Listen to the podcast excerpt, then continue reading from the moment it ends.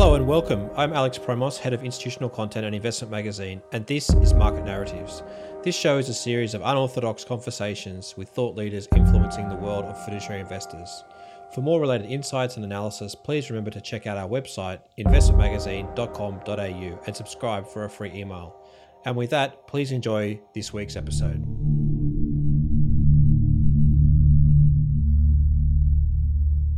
Today I'm joined by Andrew Noble, who is the director of Noble and Associates and LodgeiT. Andrew, welcome.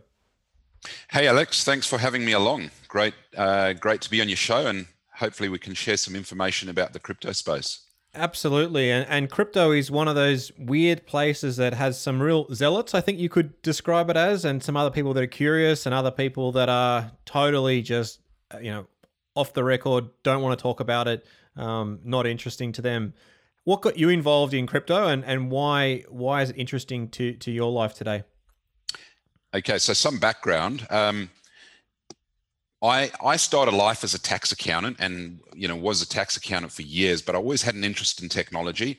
I went through a phase of building an outsource operation in Chennai back in the sort of mid 2000s. And through that process, I actually developed an increased interest in technology because we're moving information backwards between the continents it's through that process that I came across what the government was doing with standard business reporting. And that was uh, XBRL based um, regulatory stuff. And being in the tax space, I thought, gee, this is super interesting. And you know, th- through my investigation and dealing with some other guys in the tech space, I decided to get involved in building an SBR tax lodgement platform, which today is LodgeiT. So that was a sort of 10 year development phase. And, you know, through that development, we, uh, we've ultimately put together a platform that allows an accountant or even a business owner to easily pull accounting data in from any downstream uh, accounting platform, typically SME based stuff, uh, QuickBooks, MYOB, pull it into the LodgeiT platform, wrap it up into a format that's suitable for the regulator using these SBR principles and push it through to the regulator, which which in this case is uh, the tax office. So you know through through that journey, develop a lot of interest in tech and and you know I've been watching what's been happening in the uh, in the crypto space, particularly from the from the standpoint of my interest, which is more to do with audit. So you know how do you use how do you use crypto based technologies to refine the audit trail um, through anywhere from your um, you know from erp based operations right through to transaction based operations? And you know that's where i've sort of realized that the real power that comes with with crypto yes it's great for uh, for switching value between participants on a network but it's also super super useful for tracking activity and also controlling and uh, controlling transaction activity at a computer type level. So, you know, if you want to automate transactions, you could certainly use crypto as part of, you know, part of what you use as your stack for um, for automation. So when when you're thinking about crypto and your applications, you're not looking specifically at any type of coin as such. It's more or it's more of a token, or you're looking at the blockchain. What's most useful to you? Yes. Okay. So obviously, there are applications that are actually sold on the marketplace today, which are positioned for you know for ERP transaction tracking, any kind of any kind of trade based activity. Uh, there are applications out there, but generally most of those applications are pri- you know private networks of crypto products. So what's sort of come out of this space over the last couple of years is okay, if you are going to go down that route of using cryptography and blockchain for uh, for your transaction based activity, should you use private chains or should you use public chains? The problem with public chains is that they obviously have they have the the issue with the fact that a lot of the activity on there is is public. So it's a public chain, right? So the upside of a public chain is that there's a lot of activity and no one actually controls that public chain. So, so you've got the upside and the downside. And, you know, organizations like EY have sort of really pushed ahead in, in this space and they've come up with some solutions to that problem, which is to use something called zero knowledge proofs. So now what enterprises can do is they don't have to worry about getting caught in the silo of someone's private chain. They can go and use a public chain, and then uh, and then they can use that public chain confidently with their private information striped using these zero knowledge proofs. So you get the best of both worlds, and that pretty much looks, you know, at least from my point of view as a you know researcher and a hacker in the space, that that looks like the ultimate uh, ultimate possibility and outcome is to use public chain and zero knowledge proofs as a way to record your very private enterprise level activity.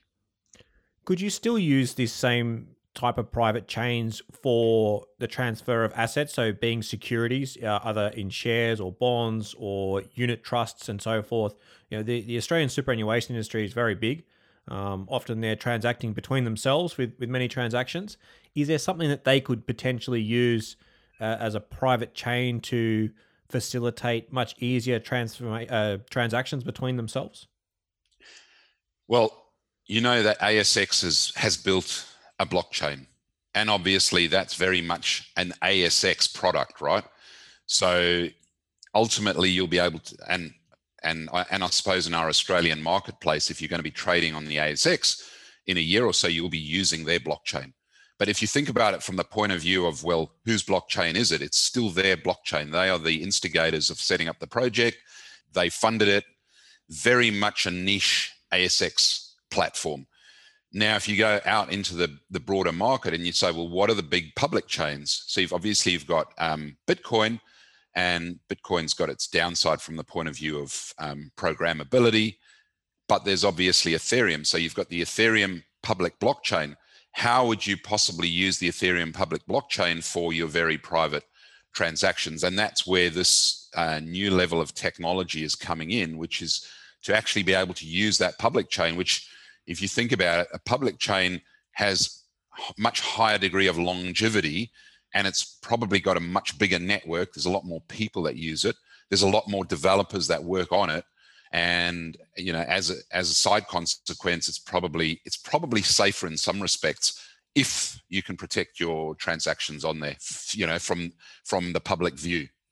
Are, are these uh, systems do they need to be this small for them to actually work and be efficient? I, have I've read quite a lot around uh, the transaction time to process um, Bitcoin transactions is very slow, um, mm-hmm. and the, the security protocol doesn't doesn't permit such large number of transactions happening. Is that something that you know? Is this an example of a system where a small group of people can transact because it doesn't need the very high frequency of transactions that would typically be seen on on the ASX traditionally? I think when it comes to that level of transactions that you're speaking about, you know you've got new you've got advances in this technology so you've got ethereum 2.0 on the way uh, and then you've got these what they call side chains you can bolt a side chain onto the main chain and you can get much higher volume of transaction using these newer advanced technologies even using some of these public public chain technologies let's maybe transition a little bit to bitcoin as mm-hmm. as an asset as a currency what do you define it as? Well, you know, what is it? Is it a is it a security or is it a currency? You know what? I think this all comes back to how we've been looking at things from an historical perspective and how we've used our language to classify things because what we're looking at now is something entirely new you know these these um, blockchain technologies weren't there and certainly haven't been used extensively by enterprise before. So we've come across something entirely new, and I think we're trying to use our same semantic frameworks to to frame and classify what is what is a new thing. But you know, the way I see it is Bitcoin could be both. I mean, you could use it as uh, as as a liquid currency, uh, and I know and I know there's a you know there's a number of large US enterprises that are moving to store Bitcoin in their treasury, or you could treat it as a security it comes back to what do you want to use it for? It's interesting because there is a lot of discussion around Bitcoin being used as a way to to launder money and for other illegal uh, sources because it's decentralized. It, it does have some privacy alongside it. Whether uh, whether the privacy is is really there, who knows? Um, but you know, there's all these questions about Bitcoin and whether it can survive given the nefarious uh, transactions that also happen on the system. What do you say about that? Well, we only have to look at what's happened in Australia with the banks, and you know, f- you know, fiat hasn't held up too well when it comes to to money laundering and nefarious use. So all of you know all of these things have their have their downsides, and you know any anything which you can use to switch value can potentially be used by bad guys or good guys. And ultimately, I think what will happen is the regular. It's going to be up to the regulators to decide how they define and I guess ultimately control to try to prevent for bad guys using these things. And and I guess that's that's ultimately potentially a risk that we're all facing in the in the crypto community is well how far do they go? I mean you know what what are we looking at at the moment? There's a lot of talk about and i know there's white paper out in the us about keeping track of the activity that happens through these exchanges. So currently exchanges are you know core core node in these networks is that always going to be the case you know in in the future let's just imagine you know when wallet wallet activity reaches a sort of a crescendo it's possible we might not all bother to use exchange, public exchanges anyway. We might all use um, decentralized exchanges. So what will that mean? I don't know. I mean, I think I think you're going to see the regulators constantly trying to clamp down on this, and it could be one of those things which are incredibly hard to clamp down on in the long run because it's it's one of those sort of hydra hydra animals that keep sprouting new heads all over the place. And you know, how, how do you put how do you put something like that back in the in the box? It really is a genie that's out of the box, and I say to the regulators, good luck. But I guess at the end of the day, we, when it comes to dealing with bad guys, we've got to do something. I, I, I don't know what the long term outcome will be. I, I can I think I can see some of what's coming, but ultimately we can't all see everything that's coming, right? It gives me a bit of a flashback to to torrents and the sharing of music and Napster and, and, and yes, that sort Napster, of thing, yep. where there was almost a decentralized. Well, Napster actually did have a, a central server, but a lot of these torrents don't have central servers. They've got a torrent that you can download or a magnet link and it connects up to people. I don't know the the technology, but that you can connect and you don't know where that other person is and you can pull pieces from around the world and, and I guess rebuild a, a program or a movie from millions of potential users. Is that the same sort of technology that you can almost create with Bitcoin where it is very hard to, to shut down because there are so many people in the chain?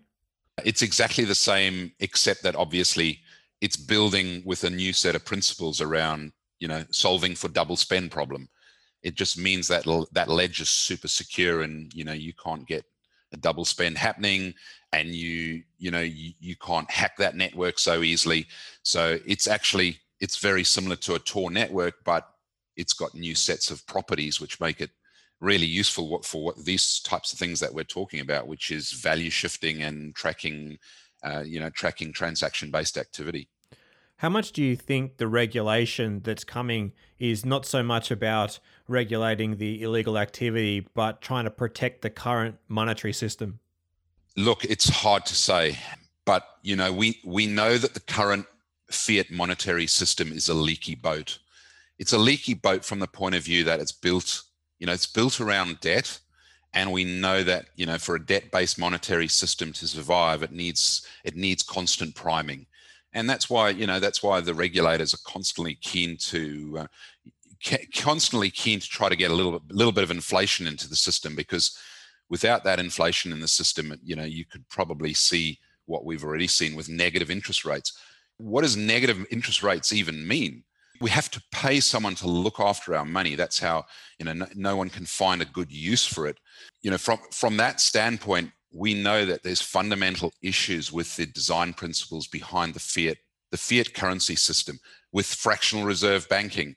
Um, you know and i think what we're looking at today is we're looking at regulators that are desperately trying to hold this you know hold this system together in the face of what is i would say an existential threat to their business model um, you know, and that business model is completely different because if you look at the fiat-based system, it's very much centralized model.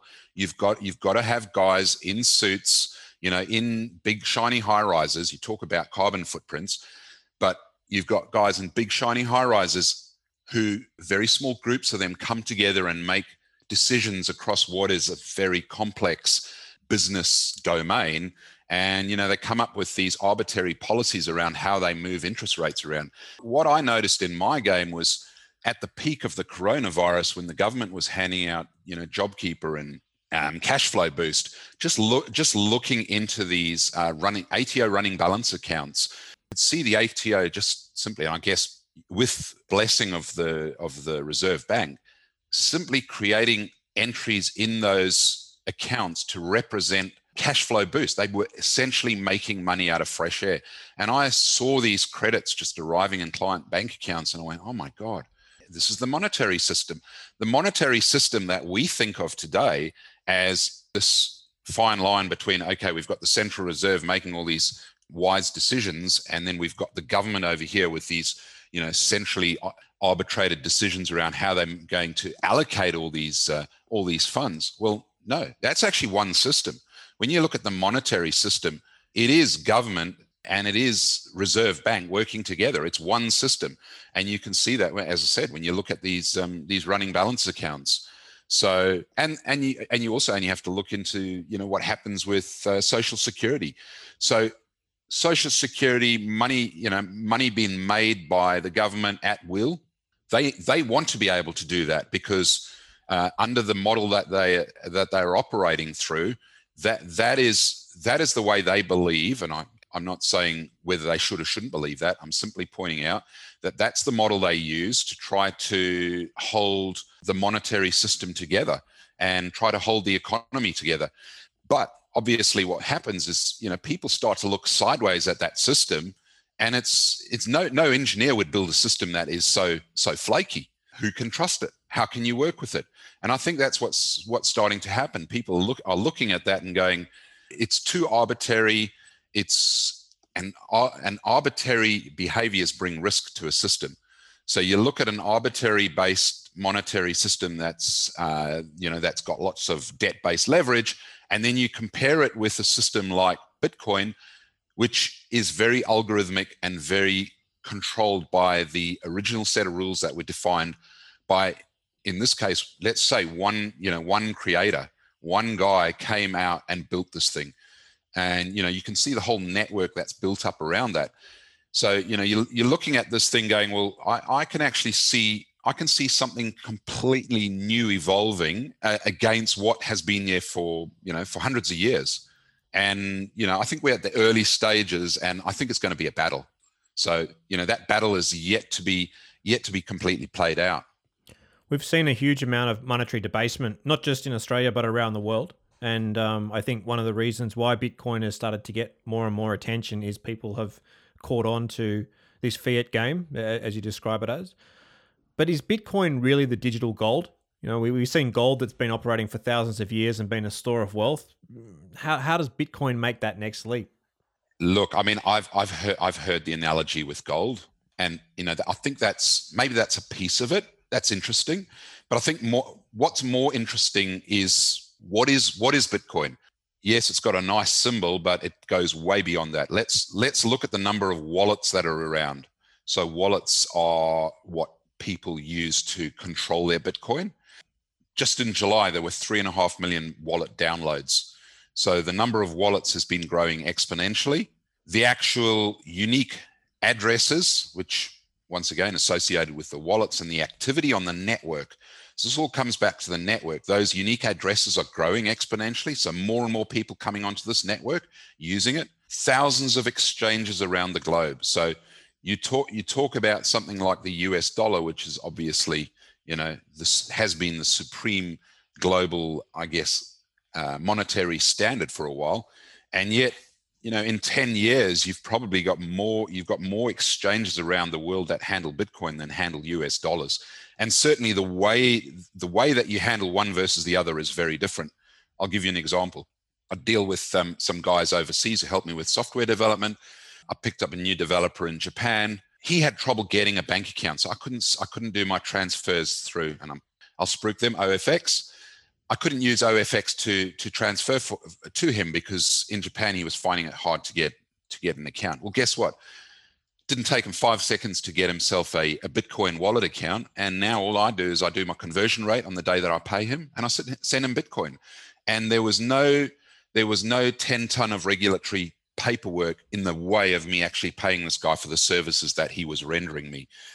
Then, then you have a look at the Bitcoin mining operations. You've got one Bitcoin mine in Russia that's doing four and a half thousand kilowatt worth of energy per hour, helping to hold the Bitcoin network together. You know, weigh that up against your five, your one five kilowatt air conditioning system, and realize that if you try to stick a battery in your house to run your five kilowatt uh, aircon system, well, guess what? That that battery is going to be drained an hour in an, in one hour. So you've got this massive energy usage that holds this whole network to, together.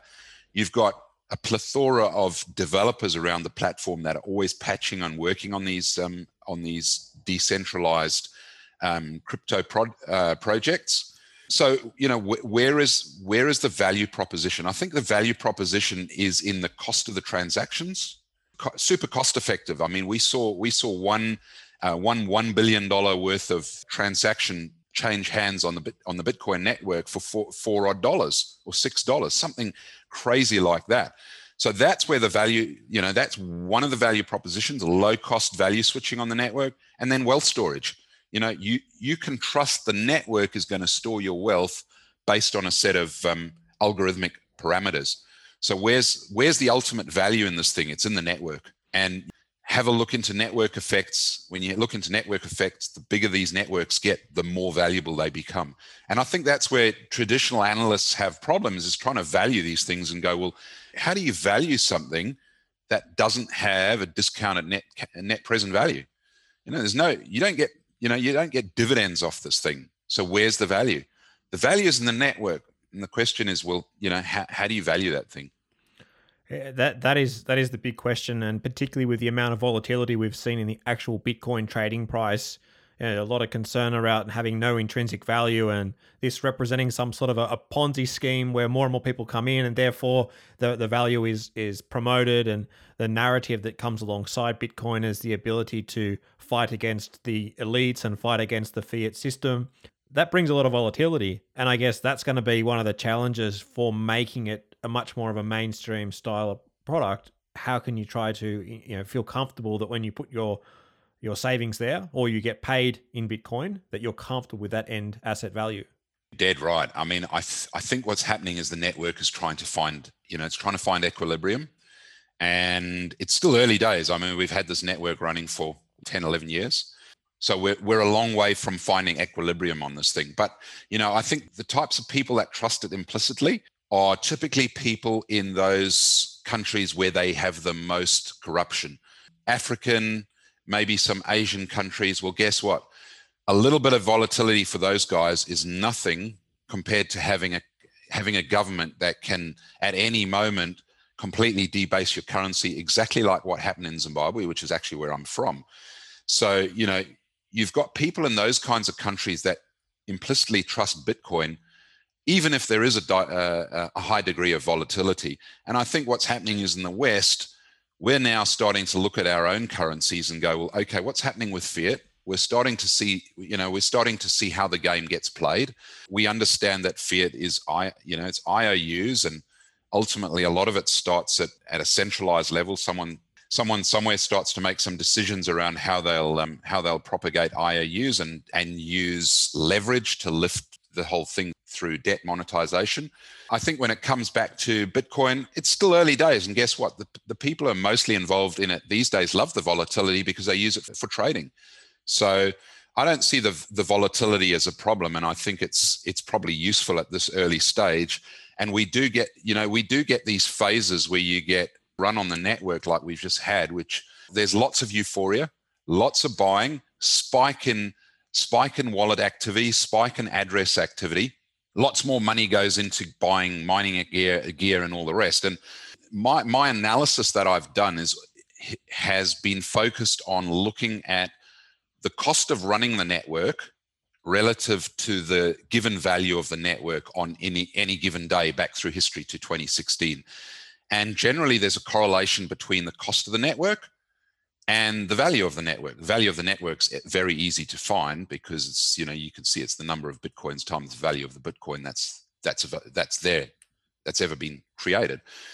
The cost of running the network a little bit more difficult, but in saying that, you know you can you can come up with some rough idea on a day by day basis based on the complexity of of the network, how big it's become, and when you factor back and look at that relationship, what I can see is through time, there's there's definitely a strong relationship between the cost of operating the network and the value of the network, except when we have these peaks in exuberance. So what I've seen is the cost of the, the, the relationship between the cost of the network and the value of the network is actually it's getting probably in step changes getting lower as time goes goes by. And I think that's a function of the of the efficiency of the network. As this network gets bigger, it becomes more more efficient. And I think that that is an indic. You can use this as a as a method to actually see whether the whether the valuations are stretched because the the ratios, you know, they come out of shape once. Like over since you know probably since December January up until now, you know, that ratio is sort of stretched. And, you know, you just look at this, what's typically pretty flat line of of a relationship, now suddenly you get this bit of a spike. And I think after the spike, this this network is going to show that it's even more efficient relative to its value. So you can you can look at you know points when do you get into this net when do you get into this network? Well, probably you don't want to get in when when there's lots of uh, euphoria around. Likewise, when you want to get out, you need to make sure that there's the liquidity to get out too. Yeah, and look, I mean that that's the great thing. I, I haven't seen any problem with the liquidity in the in the at least in the Bitcoin network. Obviously, there are other cryptos that have liquidity issues, but you know, on the exchange that I'm on, I don't see any any liquidity issue there. Is is that something that you've seen, Alex?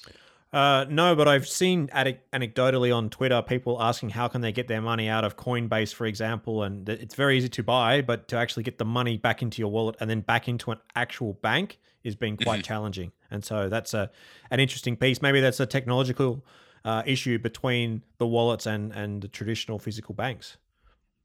Yeah, I, I don't know about about Coinbase. I've I've been using BTC markets in Australia, and I've found that they're pretty good. You know, I've tested; they send your money straight back. So yes, it's the old story. I mean, you sell out, and you know the and the exchange ends up holding all your holding all your fiat. You know, that's not not a great outcome. It is it is strange where at the moment we still price Bitcoin in the US dollar predominantly. Um, it's got this sort of link between you know the the value of Bitcoin versus the US dollar, and and so there's this tether effectively. I know there is a tether as a as a type of um, crypto as well. But I, I got to ask the question coming back to sort of the pressure from governments as they need to reconsider that. We've seen some regulation discussion in the in the US. We've seen it in the in the EU as well. What happens if governments decide that they need to get in on the game and create their own type of digital currency? And we've seen that already in China. Um, there's even been a test of it. Isn't that a threat to this traditional Bitcoin style network? We know they are. I mean, there's plenty of there's plenty of banks around the world that are creating their own central bank digital currencies, and I think what's happening in the US, as best I can tell, is essentially Treasury Reserve are allowing banks to make decisions at a at a at a bank level how they how they will deal with with cryptocurrency and what they will support and whether they'll build their own CBDCs at a at a local bank level, um, maybe something like Tether, right? Obviously, China's completely different. China's got a very high, highly centralized model, and they, you know, they're pretty adamant they will control their own currency right down to the to the user level. We know that places like um, like the US you've actually got two circuits for the monetary system. You've got the circuit between the banks and the Central Reserve and the Treasury. So they have a essentially their own money they circulate in that circuit, and then the banks produce money for the public that circulates in another circuit. And I think what we're going to see is we're, we're going to see private circuit, which is all of these uh, all of these decentralized cryptos, uh, Bitcoin, etc. So that's your decentralized private circuit. And then sure, the banks are going to have their circuits. But let's let's be honest. I mean, Bitcoin was built 10 years ago by one guy, and a massive amount of developers and support has grown up around the project. Completely decentralized, completely bottom up, very different to what we're seeing with centralized approach, which is you know, a bunch of bureaucrats get in a room, make a decision that they're going to build a currency, and then you know they all have this hand wringing about right what's going to happen? How's this going to work? and all the rest. And guess what? It probably ne- it never pans out in the way that something private pans out. So no doubt they're going to build their own things but when when did you last get in a car that was built by a government and feel safe. Uh, that's, a, I think, a fantastic place to leave the conversation because uh, it is. It's one of those things that uh, the governments have really had a very poor run on, on many many things. Um, histor- historically, they've been quite quite good, um, but of late, the bureaucracy seems to over you know, overpowering and and really causing a lot of problems. And Bitcoin is is just one of those examples, and crypto more you know, more broadly is uh, one of those ways that the people can actually choose to vote for a different way of almost government and um, it's a fascinating time. And and there there is the exact problem because if you hold power today, and if you control the monetary system, you're unlikely to hand over that power without a fight. So that's that, that's where no, nothing's certain. There's no guarantees, and we, you know we we can't know exactly how all of this is going to play out. But I suspect that the you know these decentralized networks are even now too powerful any for any government on the planet. No doubt they're going to try to control them but i think ultimately uh, ultimately over the next 10 years you'll see completely new structures emerging. You've heard of daos decentralized autonomous organizations. I think those are ultimately the challenges to government. It's been a fantastic conversation. Thank you very much for your time today andrew. No worries alex. Thanks Thank you for joining us. All views expressed on this podcast are subject to change and do not necessarily reflect the views of Connexus Financial.